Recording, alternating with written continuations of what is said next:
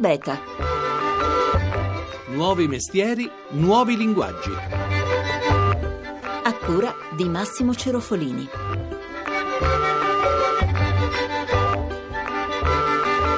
Aaron eh, Pilofer, giornalista del New York Times, incaricato di rilanciare la parte web del quotidiano americano, la formula del suo successo la riassume così. Prendi una squadra di cronisti che oltre alle notizie maneggiano bene anche i codici dei software e mettili insieme a un gruppo di informatici che piegano le loro competenze tecniche al servizio delle storie da raccontare. Il risultato è un sito di informazione interattivo tra i più veloci e completi che esistano, capace per ogni evento del giorno di raccogliere articoli, commenti, video e post da migliaia di social network. Buongiorno da Massimo Cerofolini e benvenuti a Eta Beta. Il protagonista di questo laboratorio, Aaron Pilofer, appunto, è in queste ore a Perugia per raccontare la sua esperienza al Festival internazionale del giornalismo che fino a domani si interroga sul futuro dei media nel mondo. E a Perugia, collegato con noi, c'è anche Umberto Lisiero, autore di Newspaper Revolution, un saggio molto aggiornato su come sta cambiando l'informazione al tempo dei social media. Buongiorno Umberto Lisiero. Buongiorno a lei e a tutti voi. Allora, le caratteristiche di questa rivoluzione che sta interessando il giornalismo, ci dica un po'. Sono molti gli aspetti cambiano con l'avvento del web e delle tecnologie digitali. Probabilmente i più interessanti sono quelli legati alla multimedialità e quindi alla convergenza di più linguaggi e formati, eh, all'interattività tra utente e tra giornalisti e utenti e al fatto che in molti casi ormai è la rete a dettare la notizia e a seguirla nel suo sviluppo. Senta, questo per quanto riguarda i giornalisti, ma per il lettore come cambia l'esperienza?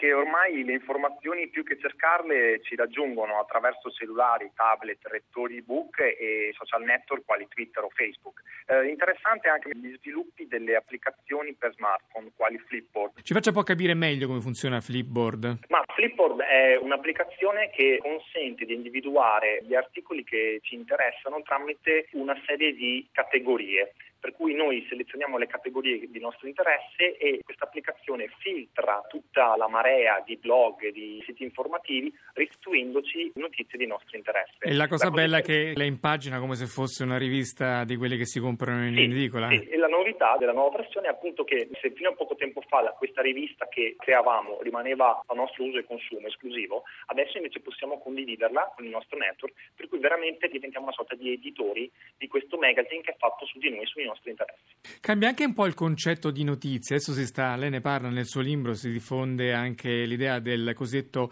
data journalism, ossia del giornalismo fatto investigando sui dati. Che cos'è il data journalism? In America il governo nel momento in cui opera pubblica online eh, una serie di dati rispetto a ad esempio l'utilizzo dei soldi pubblici.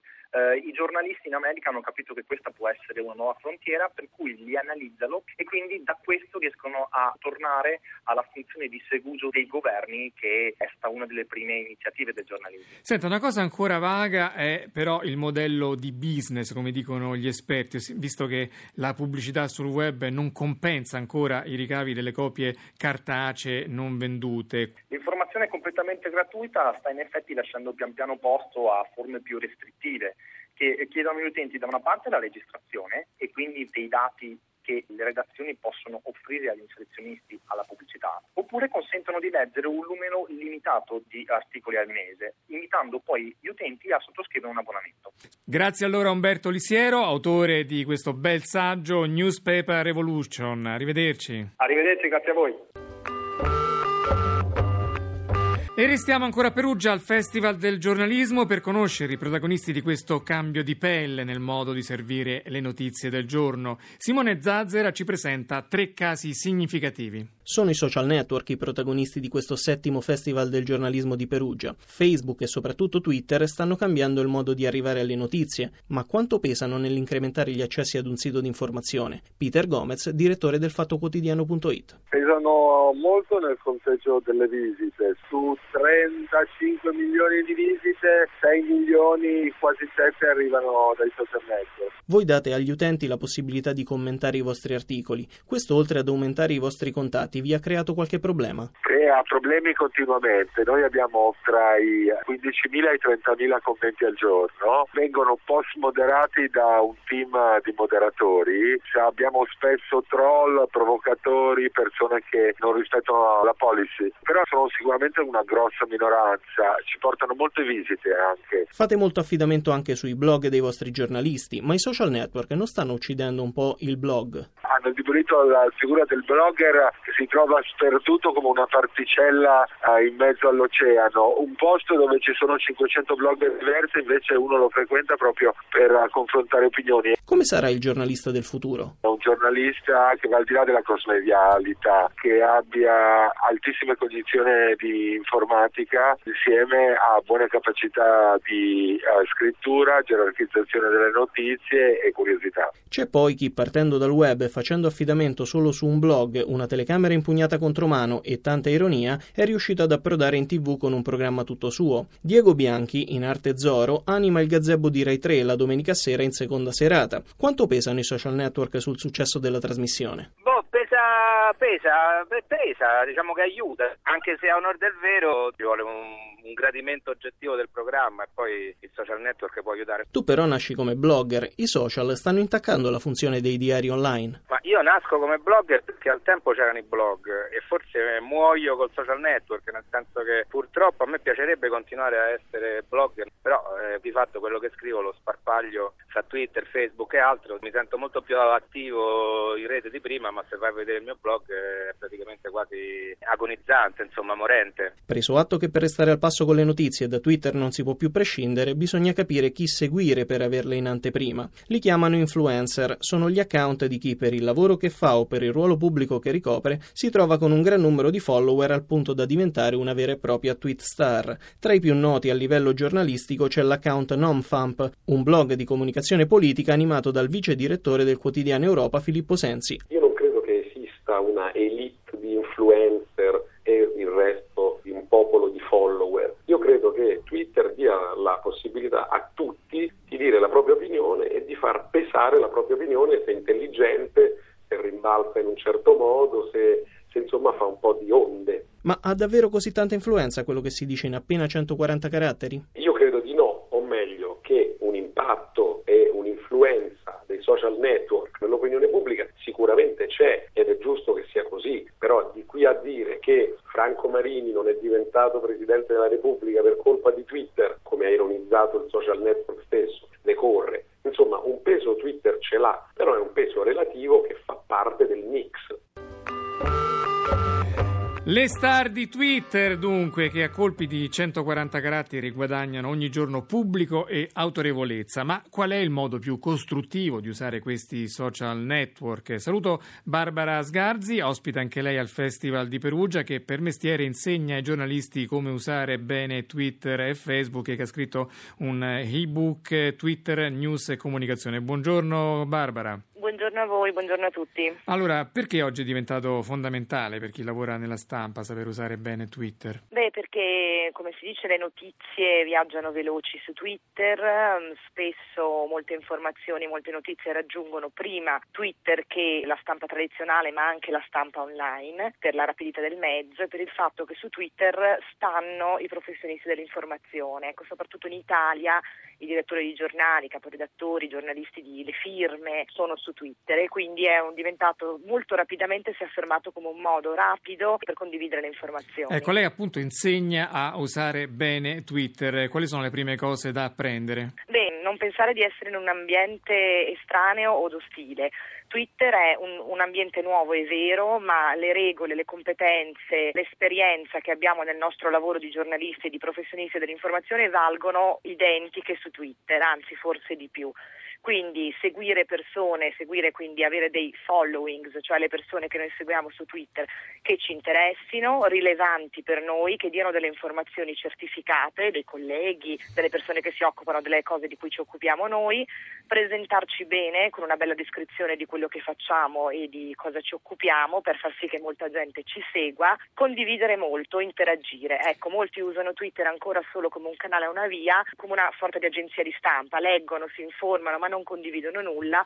È lecito, però la condivisione e l'interazione con le persone che ci seguono sono fondamentali. Senta, invece per aumentare i propri followers, sia le persone che ci seguono? Beh, condividere contenuti interessanti, eh, controllati, ecco il fact checking, cioè il controllo delle fonti e delle informazioni che condividiamo è molto importante, stare all'occhio a non prendere le cosiddette bufale e condividere solo contenuti dei quali siamo più che certi e poi seguire a nostra volta molte persone, come ho detto, interagire e ritwittare, cioè ricondividere contenuti altrui. Grazie allora a Barbara Sgarzi, autrice dell'ebook Twitter News e Comunicazione. Arrivederci. Grazie a voi, buongiorno.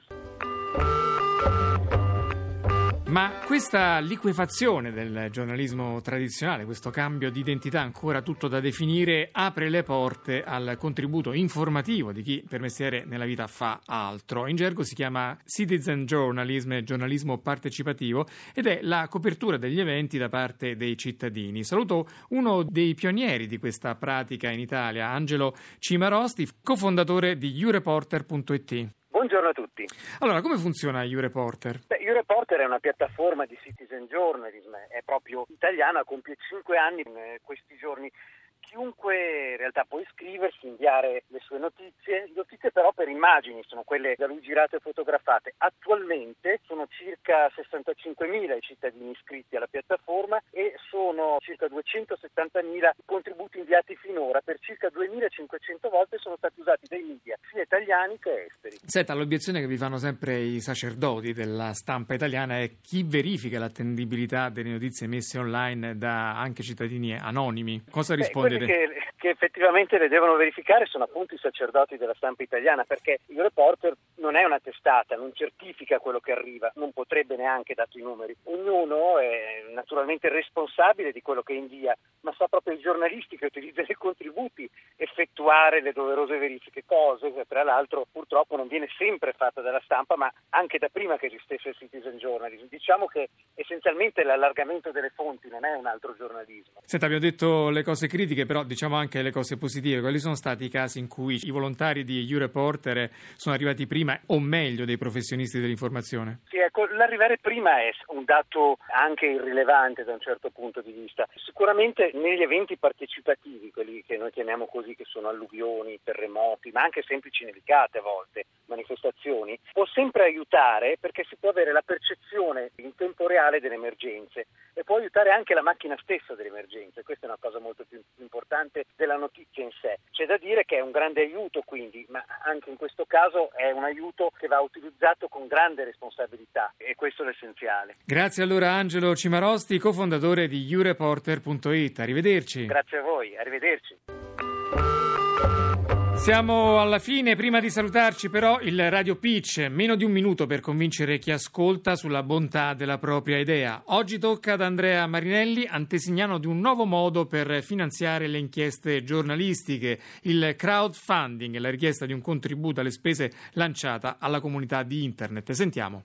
Giornalismo sta cambiando rapidamente, i soldi stanno finendo, i giornali non hanno più possibilità di mandare giornalisti sul campo. È per questo che ho pensato di chiedere aiuto ai lettori che mi hanno seguito attraverso il mio blog nell'ultimo anno. Mi hanno già aiutato una volta a seguire le elezioni americane e questa volta ho chiesto aiuto per raccontare come sta cambiando la percezione dell'omosessualità negli Stati Uniti. La mia idea è di viaggiare attraverso gli Stati Uniti, parlare con chiunque incontrerò, chiunque mi darà un uh, divano dove dormire grazie al couchsurfing, chiunque mi darà un passaggio in macchina, per sapere cosa ne pensano dei matrimoni fra persone dello stesso sesso. Per contribuire si può andare su Capipal, che è un sito di crowdfunding italiano, là c'è il mio progetto, l'omosessualità in America. Basta anche un euro per potermi aiutare in questa avventura che si trasformerà alla fine in un libro. Racconterò tutto nel mio blog e via Twitter, il mio account è Andrea Marinelli, e alla fine diventerà un libro come già fatto dopo le elezioni americane.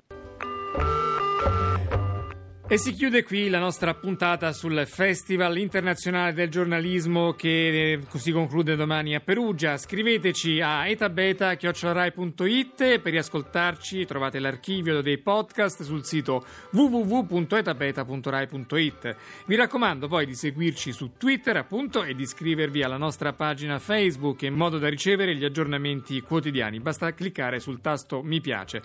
Grazie in regia Antonio Moncelsi. Linea alla Terra da Massimo Cerofolini, buon fine settimana.